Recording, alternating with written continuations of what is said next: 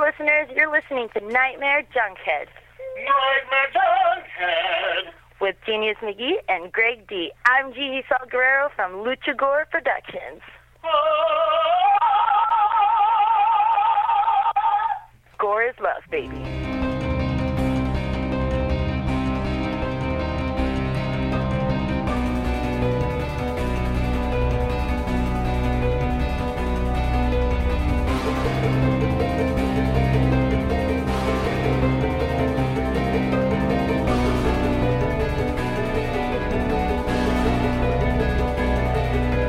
Weaving in and out of your consciousness like a bad dream you can't wake from, this is the Nightmare Junkhead Podcast, a horror podcast that has forever despised the trickle-down theory of economics.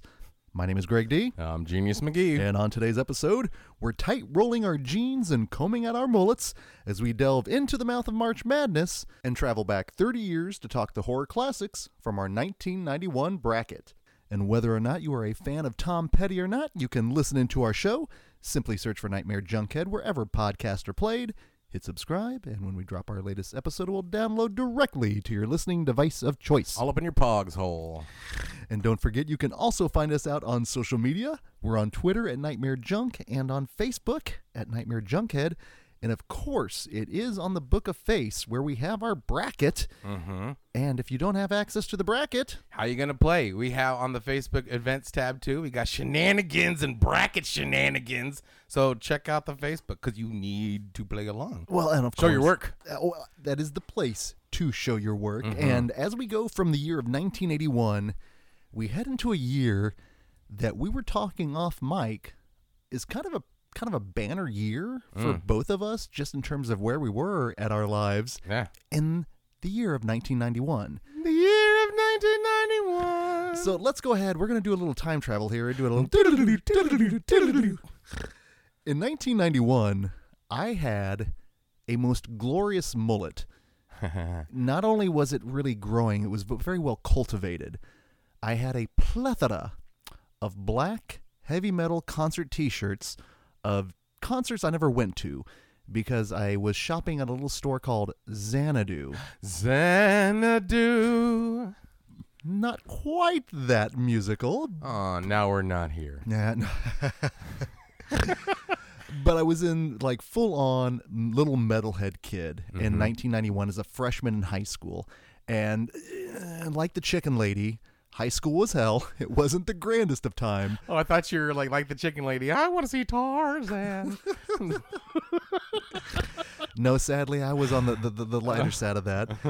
But it was also a time, though, I was listening to a lot of metal music, but also really watching a lot of horror films at the same time. So very monumental moment in my life. But Genius, we were talking a year before what had happened. Yeah, a year before. Like at this time in 91, I was getting into hip hop and all that shit, piling around with a new friend called Dustin and Mount Baldy.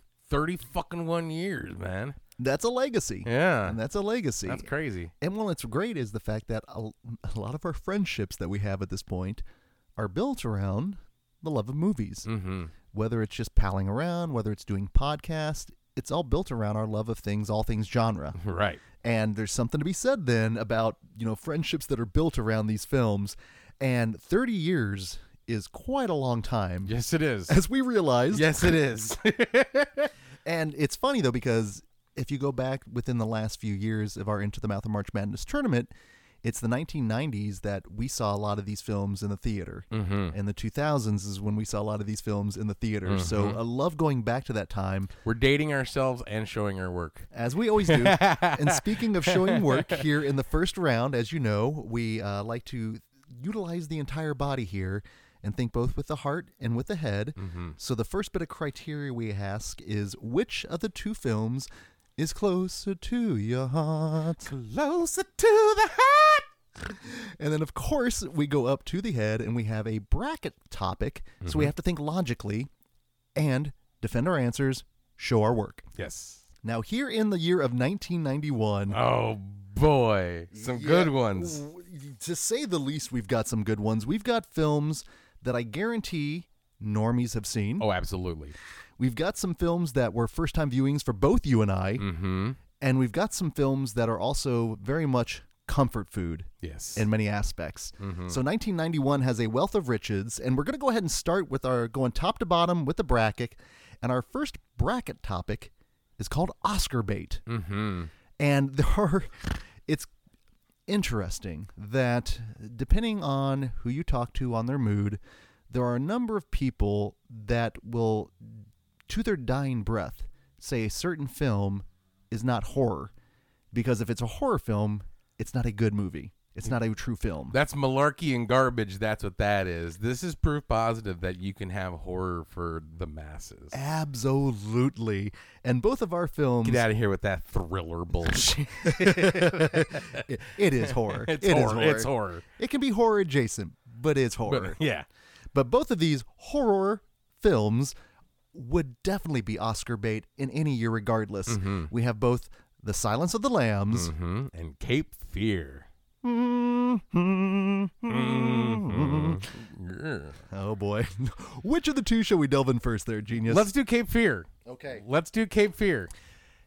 I didn't think here on the podcast we would ever be able to, without stretching the definition of a horror film, to talk about Martin Scorsese, but it's quite obvious you totally can mm-hmm. with the remake of Cape Fear. A remake? Yes. Of a horror movie. Now, let me ask you this. Mm-hmm. Have you seen the original? No, I have not. It is an I've seen that for me as well, mm-hmm. which I know so much about it. And I know Robert Mitchum is scary, and I've seen clips, and like, here's this Chussel man threatening you. Of course, it's going to be scary. He's fucking... But let me ask you this. Even before having known of the original... I think you, like many others, were probably introduced by what particular sitcom? Oh, yeah, The Simpsons. That's what I was telling you off mic, man. Simpsons kind of ruined the movie for me because, like, I love this movie. This movie's sweet. But upon this watch, when he comes out from underneath the car, I was waiting for him to go... But since it's De Niro, it'd be like... Fuck. Fuck. Fuck. De Niro in this movie. With his accent, with his twang. He's frightening. He's fucking scary, dude. And he's a goddamn diddler. They updated the film to 1980s, 90s standards, aesthetic, if you will. Mm-hmm. And I know enough of Robert Mitchum's original performance to know it was definitely sinister and sleazy. But De Niro, just the transformation he went physically. Right. I mean, those first instances when we see him with the tattoos, I remember seeing this back in 1991 when the sight of a tattoo made me think street tough, and it's freaked me out. So I see that, and I'm immediately taken back to that. But then, like you said, his accent, the beating of Ileana Douglas. That was rough. That was horrid. That was super uncomfortable because I was like, oh, it's Ileana. I like Ileana Douglas a lot. Love her. She's fucking great. Scorsese staple. Right? She's great in everything. And then here she's bubbly and cute. And even though there's nothing going on, there's still like that undertones, and he takes total advantage of her and then just fucking balls her. And it's rough. Well, Max Cady, I mean, everything is a means to an end because in its essence, Cape Fear is a revenge film where an odd revenge film in a way because even though he did serve his time, he thinks that he did get unserved mm-hmm. fairly. Mm-hmm. So he's getting revenge, trying to fuck up Nick Nolte. And it's just like... Well, we get to talk Nick Nolte. Mm-hmm. We very rarely get to talk Nick Nolte. Nick Nolte! And this is also right before, I think, the time he's the one that I was people's sexiest man of the year. Right? And now he's like, I just want a restraining order. That's all. Is that too much to ask? You know, actually, if you look at the cast of this movie, that's the one thing rewatching it this time that stood out. Top to fucking bottom. I felt like Rick Dalton in Once Upon a Time in Hollywood. Just go, oh, mm-hmm. Look who that is. Mm-hmm. Look who that is. It's Joe Don Baker. I know. Played the detective, Baker. Fucking played the private eye. That was the greatest fucking thing. Watching the credits. I'm watching the credits because I didn't even realize this. I maybe saw this back. The last time I saw this fucking movie was like 95. Exactly. So like, and even then I kind of dismissed it because like it takes its time. It's an adult film.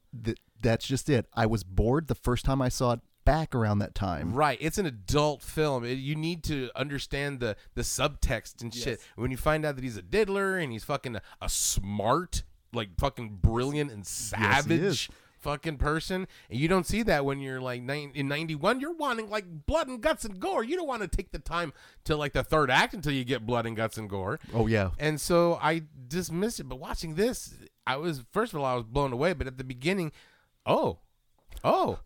Joe Don Baker and Robert and Gregory Peck. What the fuck? And then sure enough, and they all brought it. Fucking Joe Don Baker was great. He's like, I'd advise you guys just to go on home, you know, and it's just get on out, right? And then that confrontation those two had when like Joe Don Baker and Robert De Niro are going fucking nose to nose, that was grand. That was fucking gold. I was really hoping a 2x4 would make its appearance. Right? Sadly, we didn't get that. Now, also Jessica Lange, who I've always crushed on for the longest time, but the standout again for me was Juliette Lewis. She was great. She's always good, and within the next few years, she would have Natural Born Killers on her resume, From Dusk Till Dawn, California, and even I think watching it the first time as a young man, that seduction scene, so squeezy. It still unsettles. It super unsettles because he knows exactly what he's doing. And he's not only doing it because he's a goddamn diddler. He's doing it as a revenge diddle. Everything is a means to an end. Yeah. To get to Nick Nolte. And the fact that he already beat the shit out of Ileana Douglas. Imagine what he's going to do to Juliette Lewis. Oh. You know? So it's like, and she's fucking falling for hook, line, and sinker. And that's like, and the scary thing about that is that's like from that's probably how it works. You know what I'm saying? I mean, like, unfortunately, so it's like real life horror. Oh, and because if you have someone who despises you so much and they have nothing to do on their hands but to like plot revenge, you know, goddamn, it's frightening. It's frightening, and that's the one thing as well is this film is very much real life horror, as both of the films in this bracket are. Now, final thoughts on Cape Fear before we head on over to Silence of the Lambs. As despicable as Max Cady is. Well, and I think there have been multiple times where we have talked about the theatrical experience, right, and your reactions in that theatrical experience. I can't hate on him. I can hate on him for smoking the cigar because that's just ill form in the movie theater, right? But like, if something truly is funny, I can't hate on Max Cady for that. If he's genuinely enjoying this fucking Buster Keaton movie or whatever the fuck they're watching, you know, I mean, and you know what? Even if the movie's not, sometimes, I mean, for all intents and purposes, he could be watching the Poughkeepsie tapes. You know what I'm saying? It's so fucking, and then he's like, because it happens. It happens. I guarantee someone at Panic Fest that year had that Cape Fear moment with you, and they're like, dude, there's Max Cady laughing at the Poughkeepsie tapes. What is wrong with that guy? And it was, listen, we are all about theater etiquette here on the show. Oh, definitely we're about theater etiquette. Definitely. We are. You're all next. Yes, you're next. You're all next. But.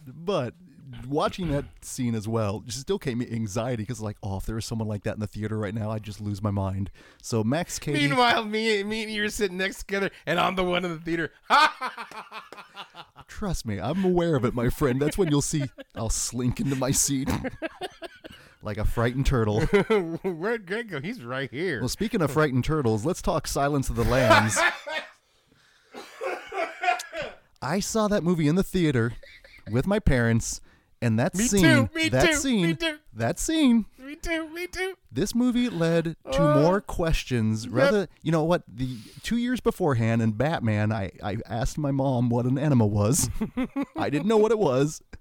And with Silence of the Lambs, I had so many questions about multiple MIGs, about that moment. And I'm not going to lie, though, the movie freaked me out and it scared me to the point I had my dad, no joke, search the house before I would go inside. For Hannibal Lecter? For Buffalo Bill, I don't care. Right? I was so unnerved throughout the entirety of that movie. I don't know what I was doing in the theater. I was with my parents. They brought me. Mm-hmm. But that just shows you. I mean, I saw, First Blood Part 2 in the theater. I saw RoboCop in the theater. So violence is no big deal. Nudity is no big deal. But when it's fucking Buffalo Bill, it's a big deal. And when it's an adult horror film. Yeah, yes, it is. It's a big deal. And this movie... It's one I always look forward to revisiting. Mm-hmm. The Howard Shore score is top fucking notch, haunting. Yeah, everything about this movie just screams classy, and it's those movies that, again, my parents know this one. My dad has seen this film. Yeah, Silence of the Lambs is fucking universal. The normies know this. So you also saw it in the theater? I had a very similar experience, but a very vastly different experience. So in the theater, my mom took me to go see it.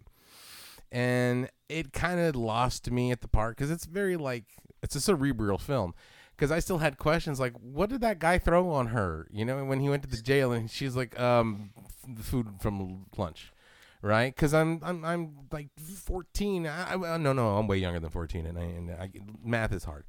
So 12, I think. You're 11 or 12 at that 11 point. Or 12. Yeah.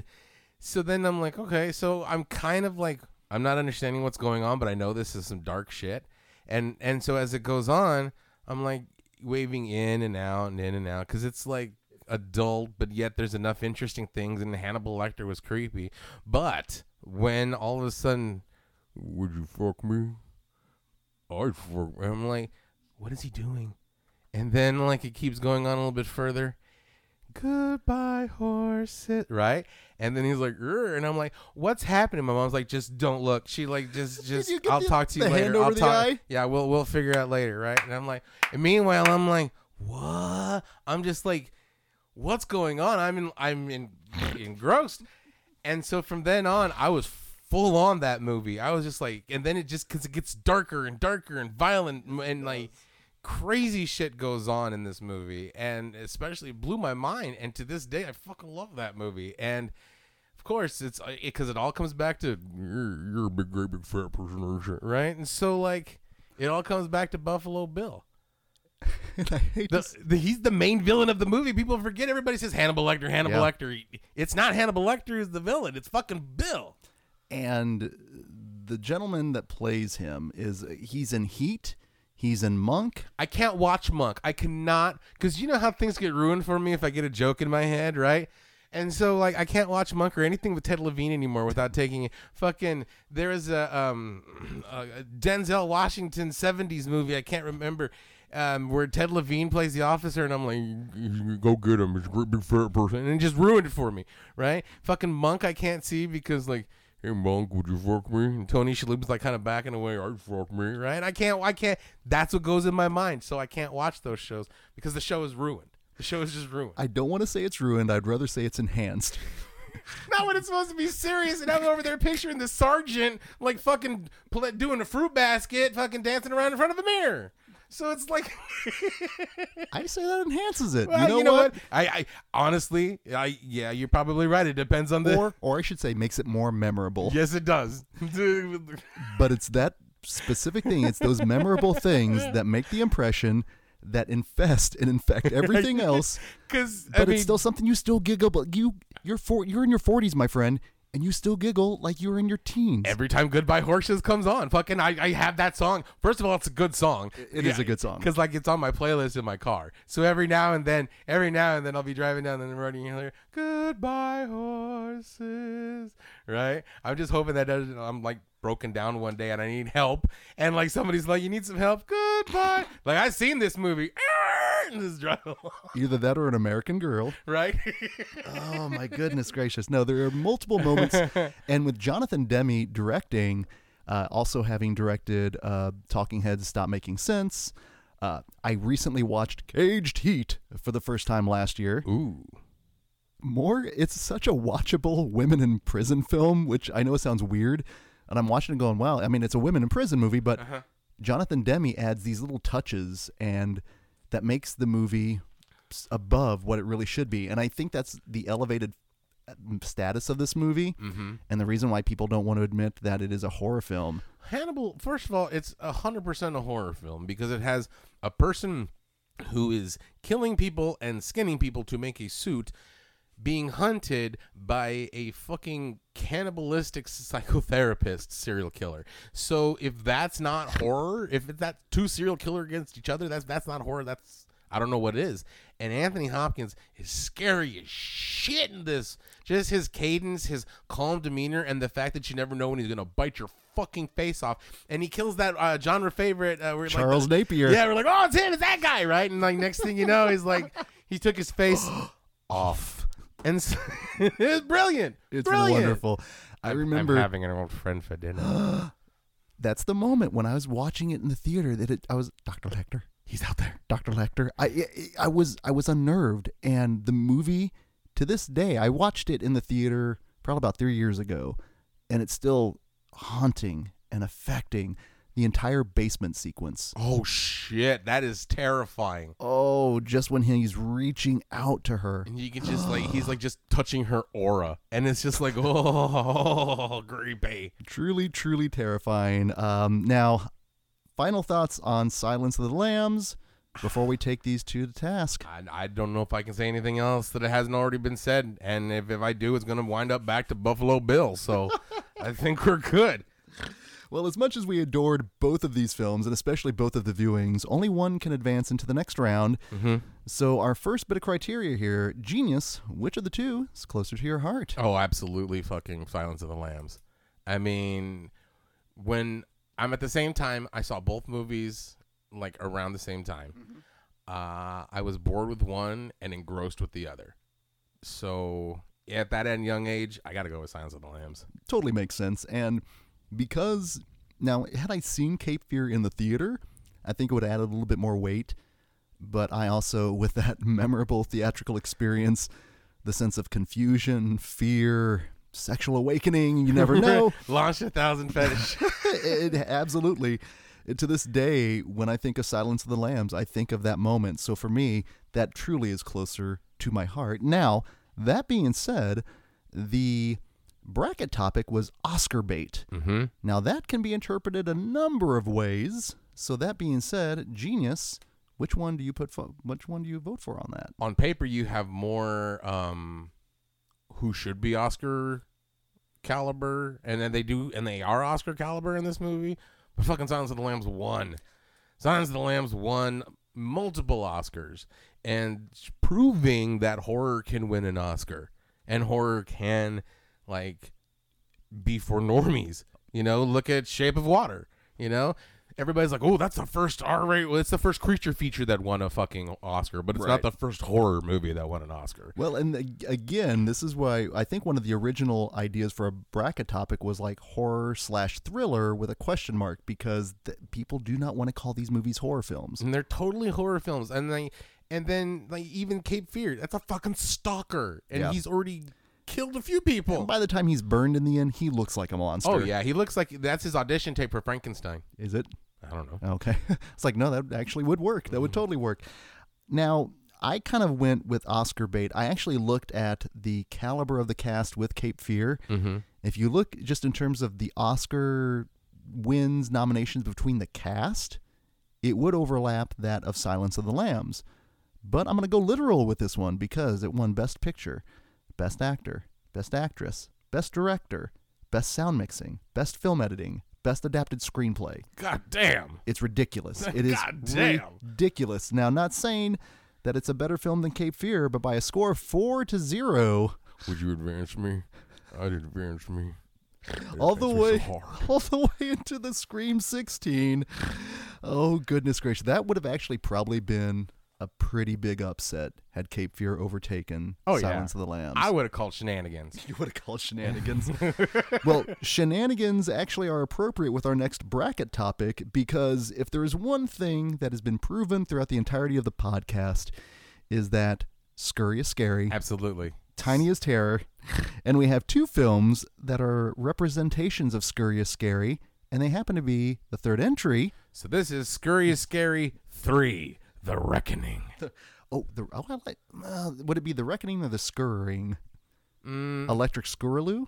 You know, that's 2. That's 2. Oh, yeah, you're right. So it'd have to be, if it's 3, the something. Season of the Scurry? There we go. Well, we are looking at Child's Play 3 and Critters 3. Mm-hmm. And I think, let us go ahead. Which one should we start with and talk first? Let's do Critters 3. Critters 3. The entirety of the Critters franchise, the fact that this is the third film of a Scurrious Scary, series. Right. And it should be noted, I think Critters 2 might be, in terms of the tombstone of movies that will appear on your tombstone. Oh, yeah. Critters 2 is on the Magic Mixtape. I mean, Critters 2 is right fucking there, along with UHF and No Holds Barred. Those are 3 movies that I just are burned into my brain. So when Critters 3 was announced to DVD, or VHS at the time, I should say, I was stoked. I was fucking stoked. I remember going to the Blockbuster and like, hey, is Critters 3 in yet? No. Come back next week. Okay. Is Critters 3 in yet? Yes, it is. Yes! So do you remember then your initial viewing? Oh, fuck yeah. I was at my grandma's house. We just got back from Blockbuster, and I put the tape in, and I watched it, and it's The Further Adventures of Charlie the Bounty Hunter. And I'm like, yes, yes. And they mentioned Grover's Band, and I'm like, yeah, I was excited. I was a little disappointed because it wasn't as good as Critters 2. Mm-hmm. It was diminishing returns, but at the same time, it's Critters. And it's kind of Critters in the city. Yeah, and I believe it takes place in Topeka because all the license plates say Kansas on it. And it's the old school. I remember it's the old school ones because it's the white one with the blue and the yellow lettering on it. And that probably see it somewhere. Probably around here, right? Exactly. So I remember, and like I said during this initial viewing, this last viewing, there was a part when the neighbor gets shot in the ass with one of the Krite needles, and she's like, ha, ha, ha, ha, when she's going up the stairs, and I remembered that sound and that scene so vividly. It's just one of those kind of like, ha, ha, ha, ha, ha. So, no, it's not as good as Critters 2, but no Critters movie will be as good as Critters 2.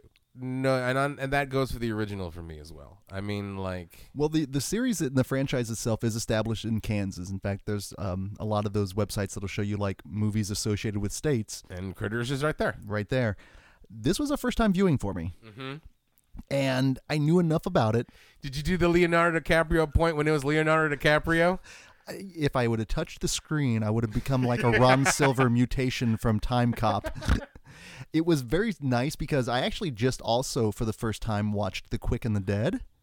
Another great Leonardo DiCaprio, underseen Sam Raimi movie. That's a great fucking movie and a great fucking Western. And a great performance as DiCaprio. So when I saw this first time as well, I mean, you can see that there is something to him. Mm-hmm. That he almost elevated the material itself. He's got that it. He's got that zazz. He does. And the fact that now he also, many actor before him, has his genre roots, where he is with many monsters, scurrying is scary, and I'm like, it's DiCaprio, how wonderful. But I did like the urban setting, I'm not going to lie. The practical puppets still work very well. Yeah. But it's not Mick Garris. No. It's not Mick Garris. It really isn't. This is directed by Christine Peterson, and there is diminishing return, but let's also face it, when you're into the third film, and you're going... At this point in time, direct to VHS was not a good sign. It wasn't a good sign at all. Right. And also, I did like the fact that they did change the scenery. Mm-hmm. We had another kind of rural setting. Although with Critters, I think they set a little bit well in that setting. They set better when they have more room to play. Yeah. Like Gremlins. This almost felt like Assault on Critters 13. It did. Yeah, Critters Tenement. And that's what I kind of felt with it.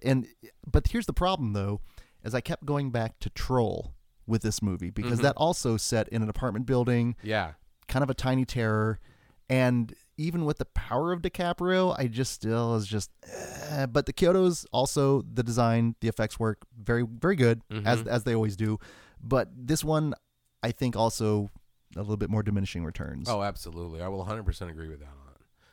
Like I said, I still enjoyed it, on this watch, I was like, this is a fun little monster, because, you know, I love little critter movies, you know, like things that are run around, because they give me the willies, right? Plus, it's fucking Kreitz. It's Kreitz. Yes. And I love Kreitz. Like, I have 3 of the Critters shirts from Atomic Cotton, because, like, a couple of them got worn out. So, like, not saying that Critters is my franchise, but it's one of them. Well, you know, and here's the thing. For me, it wasn't, you know, an hour and a half wasted. Mm-hmm. It was actually just a nice way to fill in my Critters gap. Yeah. And well, no, it's sincere. Well, no, that just sounds funny. I got a Critters gap. You got to need to go to the doctor for that one. Yeah, you put on a special list for that, right? As it turns out. Needles everywhere. It's just, again, 1,000 fetishes that were launched. But it is your relationship to these movies, those first-time viewings, especially for you. This one wasn't something that you could see in the theater, mm-hmm. but you still sought it out. Yeah. Because that's the kind of fiend you were back in the day. No, for me, I think if I would have seen it back when it came out, I would have probably enjoyed it a bit more, because especially with DiCaprio being the kind of the audience surrogate, the kid surrogate for the most part. Yeah. I think that would have worked a little bit better for me. But again, nothing wasted with that. Now, that being said, Child's Play 3. Mm-hmm. And let me just say this. I really like the Child's Play franchise. I really dig Curse and Cult of Chucky, legitimately. I have more probably with Don Mancini. I'm on his side, especially with the Child's Play rights issues that are going on right now. But also, really enjoyed the remake. Yeah, me too. Would you say that... because I have yet to seen Curse and Cult, but would you say that maybe Child's Play has kind of like a Jason theorem where like the even numbers? Yeah. Well, because I dug 2, I dug fucking Bride, mm-hmm. you know, and I heard Cult's good. Yeah. Well, and also I think kind of like with the Friday franchise, it's very diverse in terms of the way you could like triple featured or what have you. Yeah. Because the first 3 very much are kind of the Andy saga. Mm-hmm. You then... the serious one. Very serious. Well, in a Chucky way. But you also kind of see what's I liked with is the evolution of Chucky a la Brad Dourif in his voice work, Kevin Yeager in the special effects work, because mm-hmm. that's really what this movie, much like a Critters, is all built around. Yeah. And unlike Critters 3, this one did get a theatrical release, but this was a majority of it was shot up in Worth, Missouri, I believe, at the army base. The army base. Yeah. So there we still kind of a weird tie. It's a weird Midwest. We should have done a regional kind of thing. Yeah. We Midwest monsters. We're still staying with Scary 3, but hyphen Midwest monsters. That's what it is. That's what it is. Now I will say, I did like the fact that they advanced the age of Andy, so he's a little bit older. Mm-hmm. The military academy setting was fine for me because it is a definite change of pace. But beyond that, when Chucky wasn't around, I really wasn't invested with the characters. I kind of was. Okay, first of all, let me ask you this. Did you see this in the theater? I did not. I did. Oh, okay. I did. It's going to make a difference. I was excited. I liked 1. I really liked 2. And so I wanted to go see 3 in the theater. And I remember going, you know what, that was pretty good. Wasn't great, but it was good. I enjoyed it, and I have the same feelings now. I mean, like, I really fucking dug Bride, but this one in between 2 and Bride, this mm-hmm. 3, it's not like it fell behind the cracks, but it just seemed like it was kind of like almost it was trying to go for a shift in tone what they did with part 3 of Nightmare, where it was still kind of funny, but then the kills were serious and shit, mm-hmm. but it didn't play that right, because like you have the garbage guy getting destroyed, although when he put the live ammo in the paintball was fucking hilarious and fucking awesome, right? Oh, that was rough. I was waiting for like the platoon, right? But he was still cracking wise and still and the other protagonist, the other little kid was kind of a shit. And so I wasn't like rooting for him, you know? I was rooting more for Andy, even though Andy was almost it was his story, but everybody else was still not interplaying correctly. Well, I think this is about the time that we did get kind of the franchise fatigue with this, where you can only rinse and repeat, even if it's in a different area. I will say this, I really like Brad Dourif's work in this one. Yeah, this one was really good. I think his Chucky performance at this point is probably one of the stronger ones, even if it is some of the lamer lines. He's the star of the show. Yeah. I mean, he really, really is, and he's carrying this movie. Well, also the special effects work as well, I thought and actually the ending with the carnival, which... out of nowhere. Yeah. Well, not necessarily. I mean, they set it up that isn't that beautiful? Right. But at the same time, it's like, okay, carnival. I dig it. That's just it. It worked for me because we've also seen the ghoulies in the carnival setting. Right. Yeah. So that kind of lends itself. But also then the level of gore with Chucky himself as he basically falls apart and then the end thing. I like that. That's what... And even comparing the two of Critters 3 and Child's Play 3... obviously one theatrical, one to home to video, you're going to have a major, difference in budget. Well, and it shows. I mean, it really, really does because the special effects in Child's Play 3 are actually really good. They're pretty good. The kills are fun. Mm-hmm. They're mean. Mm-hmm. And they're bloody and gory. And it's a good movie. I enjoyed it. Like you said with Critters 3, I didn't feel like my time was wasted. Now, if I had to choose between 2 and 3 on both of these movies, I'm going to choose 2. Well, both of them feature beef in one way or the other. Exactly. The Garrett Graham double feature. I will definitely go with that. But listen, that is, again, not to say that either of these were bad rewatches. Again, One was a first-time viewing, one was a rewatch. Both, again, very worth my time. But only one can go into the round of the Scream 16. So, genius, which of the two, Child's Play 3 or Critters 3, is closer to your heart? I saw Child's Play 3, and I really wanted to see Child's Play 3. But I really wanted to see Critters 3, and I wasn't disappointed with the Critters 3. So I'm going to go Critters 3. That's my youth franchise, and I'm going on that hill. And I'm looking at that because especially if it's a first-time viewing for me, it's tough to judge the nostalgia, but I can't always look at the nostalgia of the franchise. So with Critters 3, there's a lot with the Critters franchise. But Child's Play as well is very close to the heart. So with this one, I'm going to go ahead and say Child's Play 3 only because I think I enjoy the Child's Play franchise more.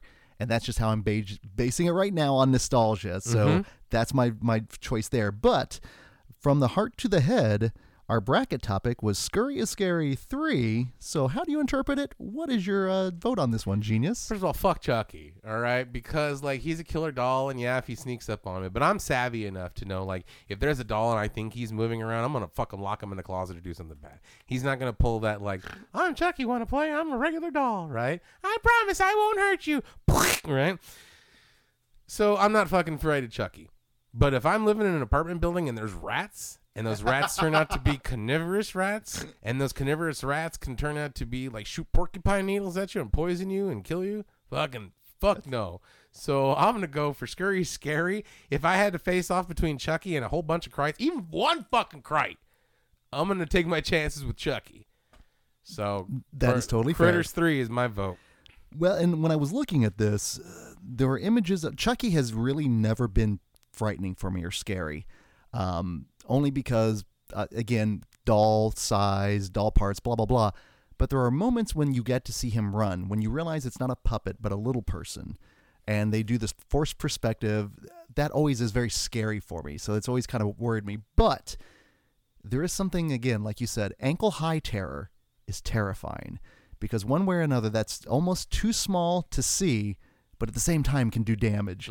And that's the kind of scurry that is scary. So by a count of 3 votes to 1, this might be a there's going to be upset. There's going to be a whole bunch of people pissed off. But Critters 3 is scurrying its way into the round of the Scream 16. Like I said, I'm going to stand on that hill. I'm going to die on that hill. That's fair, my friend. That is fair. Now, our next bracket topic is a comparison of two films where their source is the same, but the tone is different, totally different. But this is the round where we're going to be Craven, and we are going to be paying tribute to the late, great Wes Craven. Yep.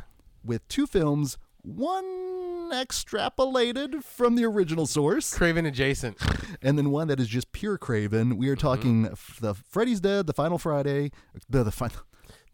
the Final Nightmare. Freddy's Dead, Nightmare on Elm Street 5. 6. Freddy's Dead. Let's just leave it with... Do the fuck up. And then, of course, the People Under the Stairs. Amber. We're all just a bunch of fools. Everybody plays the fool. No, since there's people in there, everybody plays the fool. Oh, boy. So which? Because he's Roach. And maybe some peanut butter on there as well. Yeah. Which of the two shall we delve into first? Ooh, let's do people. Okay. Let's do people. Caca! Caca! I remember seeing the trailer for The People Under the Stairs and not knowing what I was looking at, what I was viewing. And I think because of that, I bypassed it in the theater, didn't see it until VHS. Now you're giving me a look. By any chance, did you see this in the theater? Oh, fuck yeah, I saw this in the theater. I was stoked, too. First he brought you Freddy, and now he brings you The People Under the Stairs. The name alone is scary as shit. And the fact that you have this dilapidated house poster with, like, fucking skull in it. Yes. And, like, you know that it's fucking Wes Craven. And you assumed, much like I did, the bad guys were the people under the stairs, correct? Right? Yeah. I didn't know it was mom and dad Gimp mask. Oh, my goodness. I didn't realize that it was just this, you know, satirical take on Reaganomics. Mm-hmm. On us versus them. Oh, my goodness. Gentrification. Mm-hmm. And it shouldn't be a surprise, especially given Wes Craven's very much intellectual background. But this is overt. Because a lot of his, like, it's subtext. Yeah. Yeah. This is overt text. This is like, hey, and highlighted. And it's pure, almost like unhinged, unadulterated Craven, which is why I absolutely love this movie, love the rewatch, but sadly, just its relevance to current day politics. I mean, that's the scariest part about it. It's not the people. It's not the crazy mom and dad, although they're fucking terrifying. It's how this shit is still happening in real life. Well, maybe not the Gimp. Well, yeah, the Gimp mask. Definitely the Gimp mask. Yeah. But now rewatching it, my appreciation of Everett McGill and Wendy Roby as man and woman is just woman, mommy, get him, daddy, and get him, father. And that whole thing does come from that Reagan used to call Nancy mommy. And mommy. Well, politicians still do. Mike Pence calls his wife mother. Should that be our first indication that there is a Gimp? If they remade it, yes, there is a Gimp. You know there's a Gimp mask in the fucking Pence house. Everett McGill now with his white mane, he could totally be Mike Pence. They could do the ballots under the stairs, right? Because that's where all the... Don't be a fool. I mean, we're gonna stop right there. We're showing positivity, but that's something I think Wes Craven could appreciate. Get the shotgun, mother. Oh my. Okay, good. Let's giggle, because when I did finally see this movie, and the Gimp mask and the Gimp suit comes out. That was another fucking question in the theater. Like what? Like, just like Silence, I was like, hey, what? Why does he? What's all that? And fortunately, my mom, she still doesn't know, right? She goes, I don't know. I guess it's just his mask. And I was like, okay, well, it's scary, you know. And then growing up watching it, so there used to be this show called Sábado Gigante, right? It was this 5-hour Mexican game show, and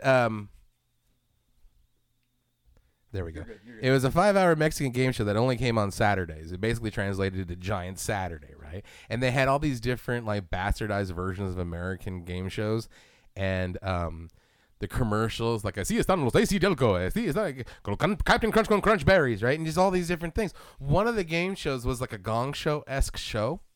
And it'd have these contestants come out, and they would, like, sing songs or do little acts, right? But the guy, instead of a gong, it was this dude in a Gimp mask and a Gimp cloak.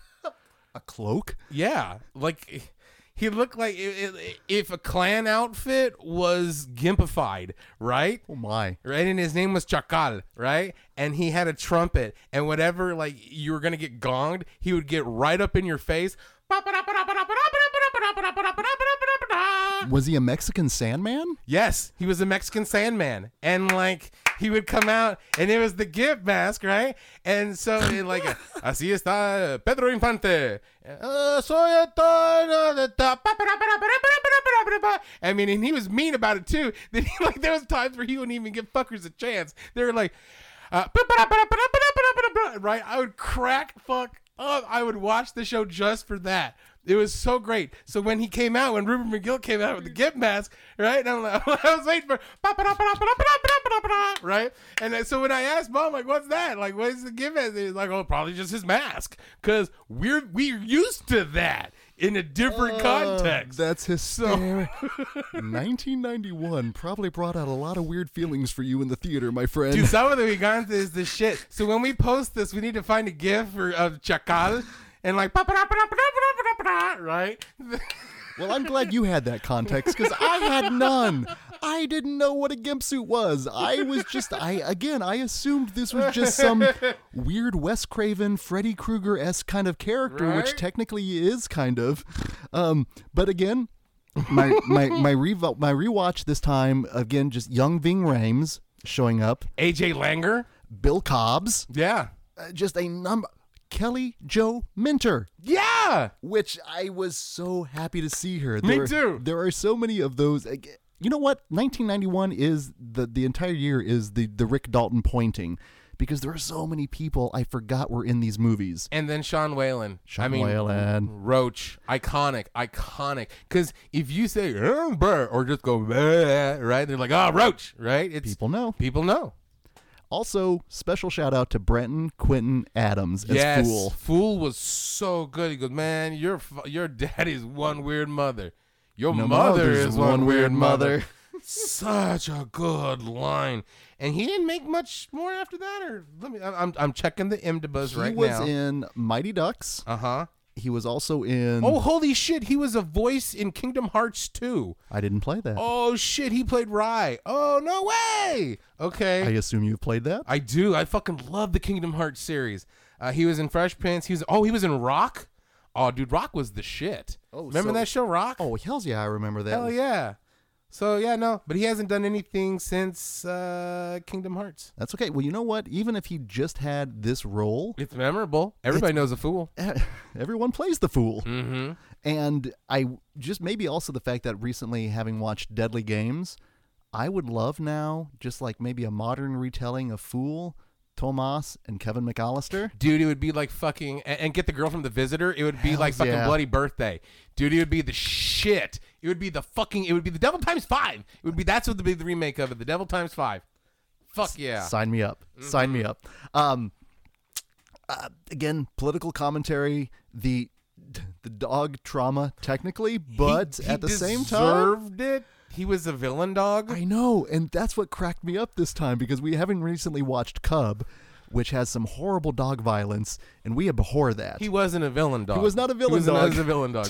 It's different if it's a villain dog. And it was funny because, like, when fucking the dog went down the slide, I laughed so hard. I laughed a lot in this movie. Me too. And way more than I remember. That's just it. I didn't remember this movie being as funny as it was. It's the genuine belly laughs. And I think this is much like Shaka, that underappreciated, underseen Craven, mm-hmm. that people always forget he put this out because it's not associated with Freddy. Yeah. It's not associated with Scream.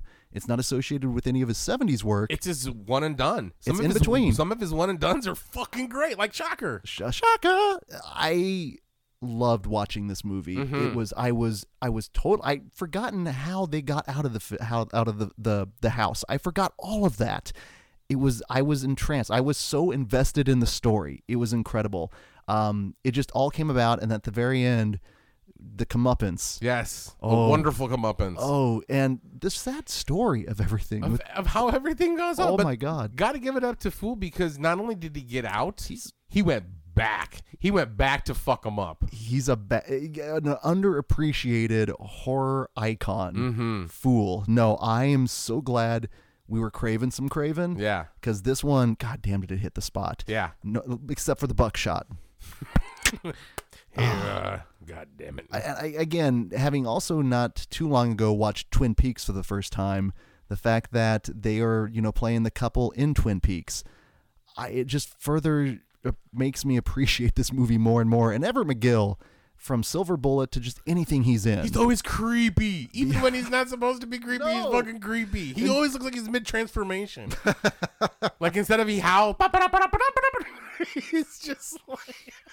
Christ. But he's always creepy, and he's always good. He's always good as the bad person. He's a great bad guy. He's one of those people that shows up, you're always in good hands. But I'm telling you, when she comes out and screams, "Caca!" Dude, I died laughing. I was like, ha ha ha. Because you don't hear that. You don't hear caca very often. No, only when you're watching Gremlins, right? No, I'm glad we rewatched this. Now, heading over to Freddy's Dead: The Final Nightmare. Why? Oh! That's doing the Freddy way too many times here, apparently. Mm-hmm. This was kind of the death knell of the Nightmare on Elm Street franchise. Self-inflicted death knell. Well, I mean, you go back to the very first year of Into the Mouth of March Madness. What movie won it? Right, it was Nightmare. Dream Warriors, baby. Yeah. Dream Warriors! Which leads us to this particular screening. And now, I did not see this in the theater. Oh, I did. Did you? 3D experience and everything. It was fucking dope. Was it enjoyable? Yeah, it was. Did you enjoy it in the theater? Yes, I did. How did it work this time? Not as well. No, I did. I remember enjoying some of it in the theater, but thinking like, man, I was nowhere near as cool as like, even fucking 5, you know, because like, but I will give it this. I remember enjoying it, but also being like, yeah, that's on my lower level of the franchise. And I'm sure this is somebody's favorite. Guaranteed. But I got to give it credit. There's a lot of good, mean kills. Even when he's goofy, like when he's fucking with Carlos, that was mean, but it was funny, but it was mean. The whole Carlos set piece between the Q-tip, which to this day still puts me off. That happened to me. So like one time when I was little, I had a Q-tip in my ear, right? And I was like talking, and I fell down, and I hit the bed with the Q-tip ear, and it went, and it punctured my eardrum. And so they had to go in. We had to go to the doctor, and they had to like get tweezers and pop it out. So that's why sometimes I'm like, huh. Oh, that's awful. And I talk loud. That's awful. It's because I can hardly hear. So, yeah. Bonus points for directed by Rachel Talalay, mm-hmm. who had a long-running relationship with the franchise as a producer. Also, she directed Tank Girl, which I think is kind of underrated. Tank Girl is dope. I do enjoy this. But what shocked me, though, shocker, and maybe it was because of the fact that I recently watched People Under the Stairs with folks from Twin Peaks, is there some very Twin Peaks-esque, like with the carnival scene?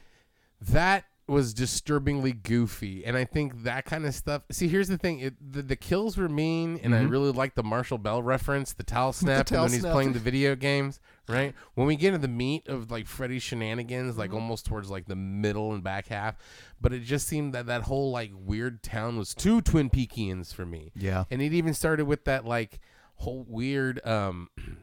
Escape from New York vibe at the beginning.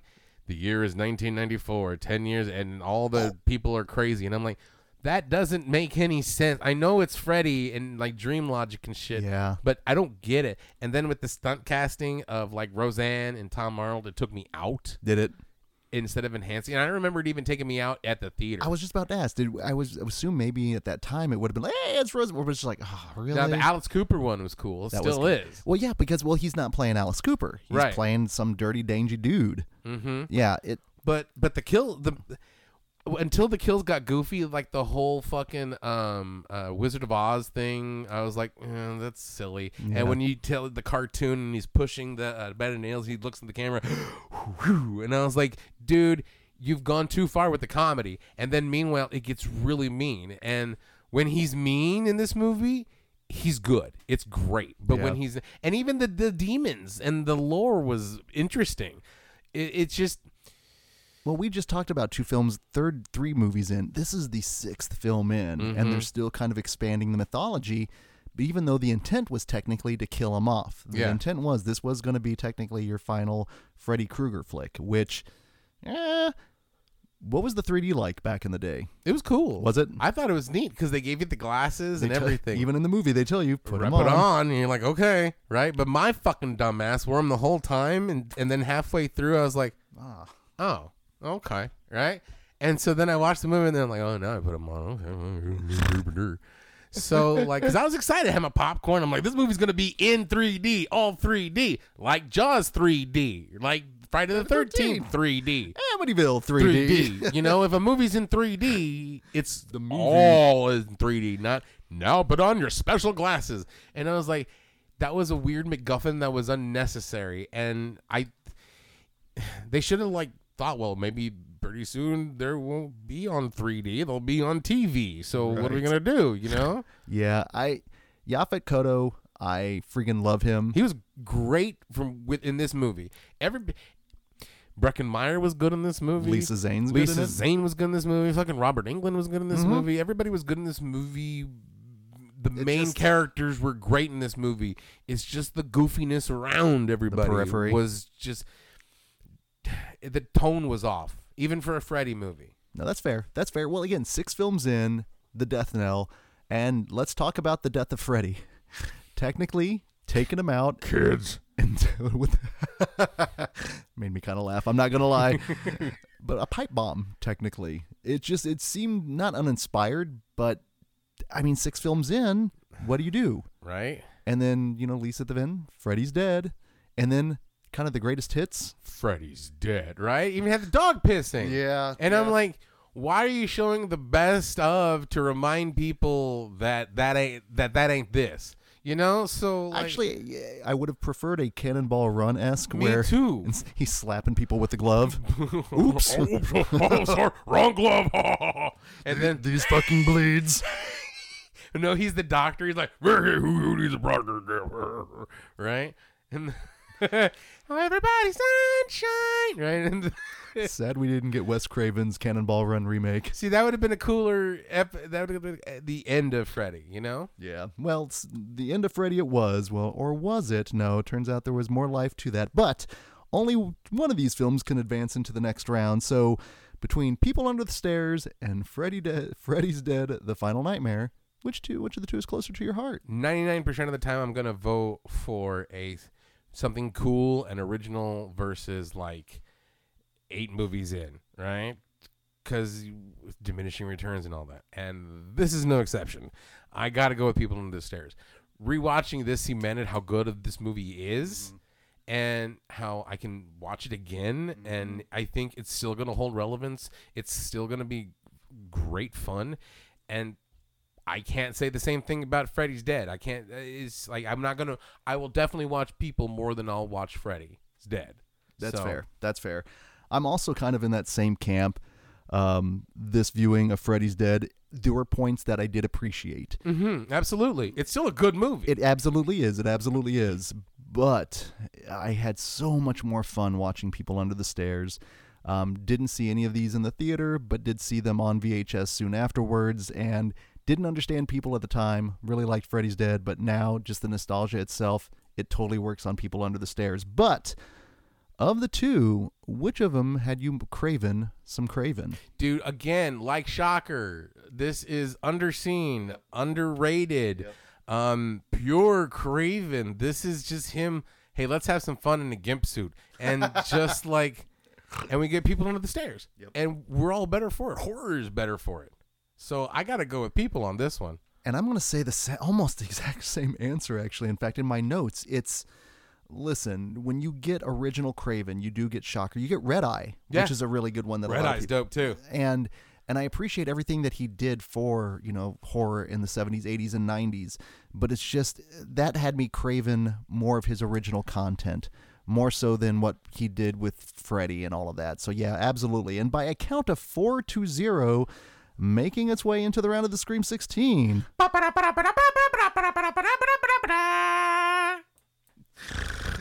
Oh, Lord. Which leads us to our final bracket topic of 1991. We have Gumshoes and Tentacles. Somewhere we're going to get squiddly diddly in this bracket. One way or the other, it finds its way.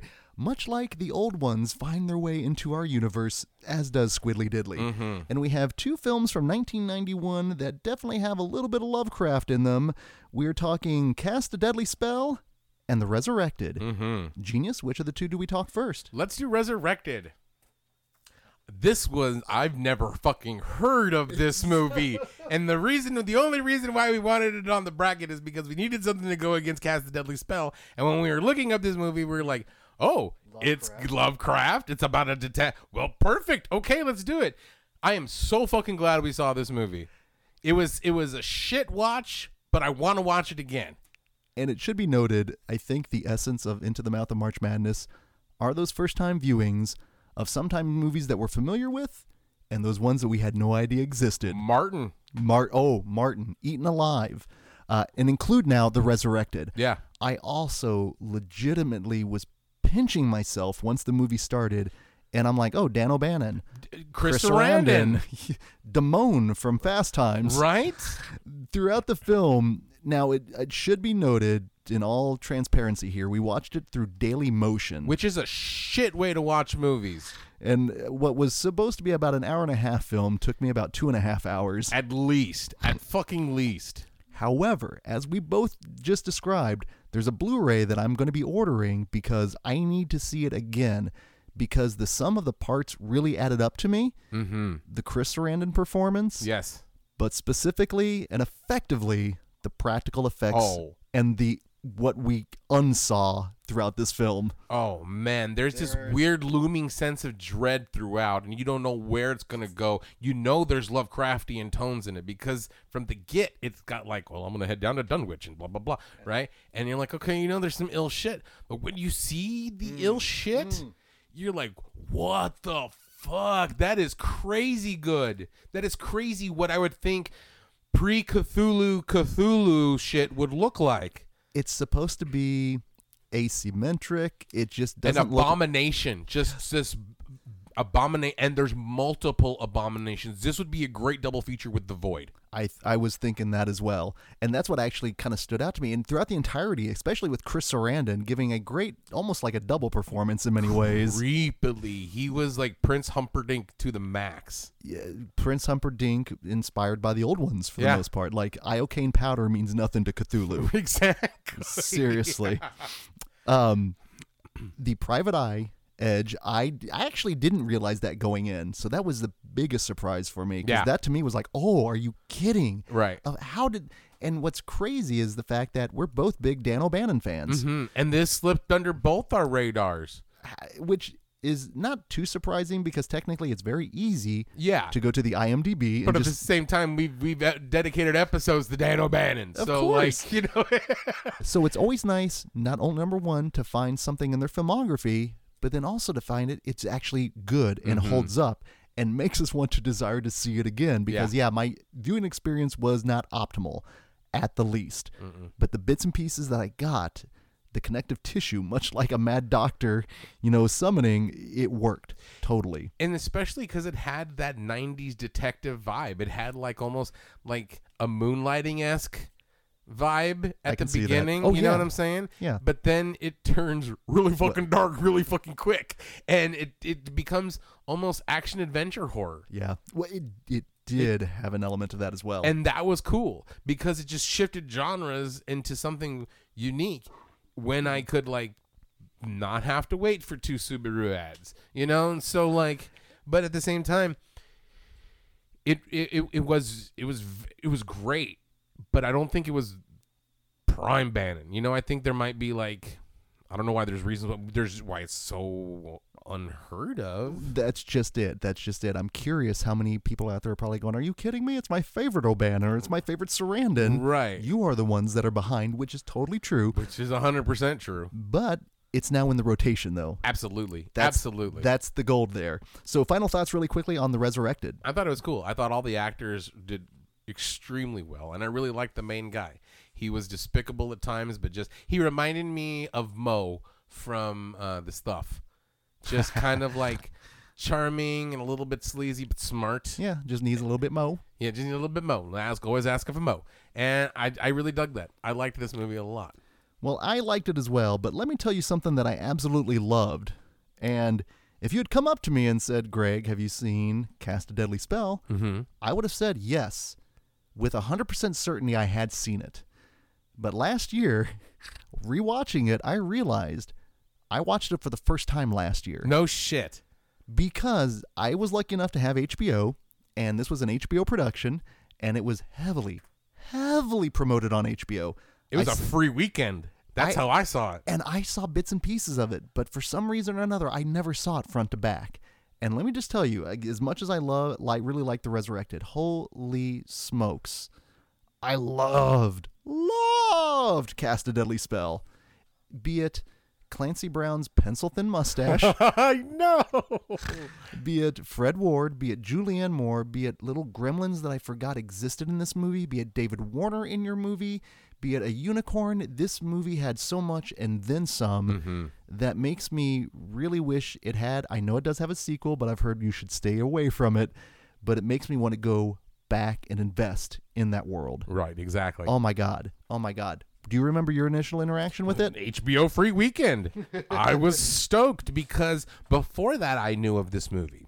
It was in like one of the old Fangos back in the day. They had like some of the gremlins and some of the, and they had a picture of the werewolf. Yes. Yep. With Fred Ward standing right next to him. Yes. And that is one of the, those are some of the images that I cut out to make a clock that I got accused of being Satanist for. You have to go way back in our catalog. I remember you telling us about that. Yeah, I put the Wolfman and I put the Gremlin over the 6, right? And Chucky was over the 10. And just like, yeah, and I got in trouble for it. I was so hyped for this movie because it says, yeah, it's a detective with werewolves and vampires. And I'm like, fuck, sweet, right? Because I like detective movies. I like those old, like, gumshoe 40s movies. Yeah. And because those noir movies have style. They have some sort of, like, panache to them that, like, no other movie has except this one. So when you can incorporate that world with vampires and monsters and the Necronomicon and just the Elder Gods,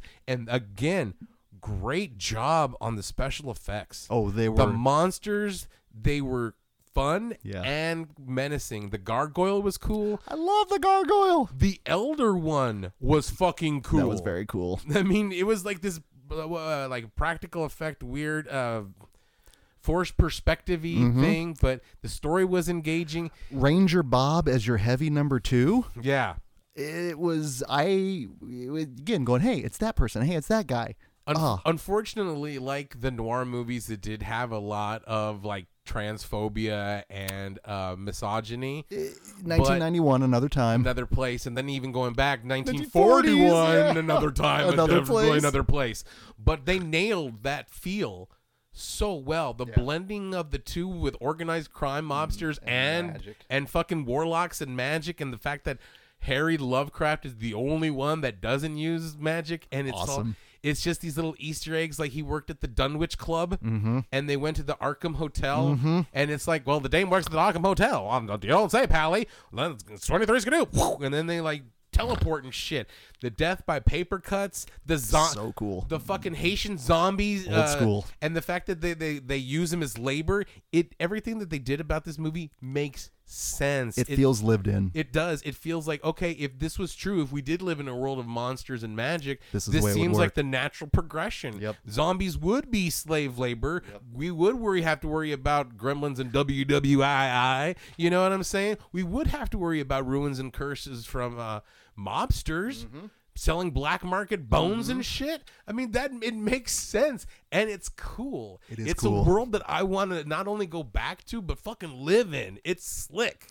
Well, while we're doing the love fest here, let's go ahead and fucking Fred Ward, fucking Remo Williams in Tremors. Yeah. Come on, Fred Ward is the shit. Let's go ahead. Let's continue the gushing here, because only one of these movies can advance. So of the two, Genius McGee, Cast a Deadly Spell, The Resurrected, which of the two is closer to your heart? I got to go with Cast a Deadly Spell for the simple fact is it's steeped in, like, my history, you know? Like, on my path to, like, horror-dom, it provided one of my soon-to-be-known, there's a lot of people who don't like horror. Okay.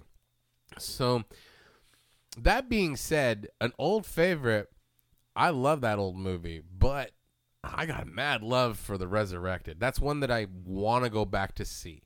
But I got to give my vote for Cast a Deadly Spell. But The Resurrected put up a fucking great fight with me. Yeah, it did. And if it weren't for the fact that because I was pummeled into submission with all the advertisements on HBO back in the day, the fact that somehow I didn't see the movie yet, I kind of knew all of the movie, that nostalgia hitting and connecting and making those connections was just so beyond wonderful that I definitely have to put my vote in for Cast a Deadly Spell. Now, that being said, from the heart to the head, the bracket topic is gum, shoes, and tentacles. Mm-hmm.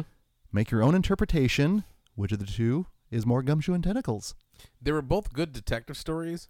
Mm-hmm. Both actors portrayed good detectives. But when I think of a detective movie, I think of the 40s.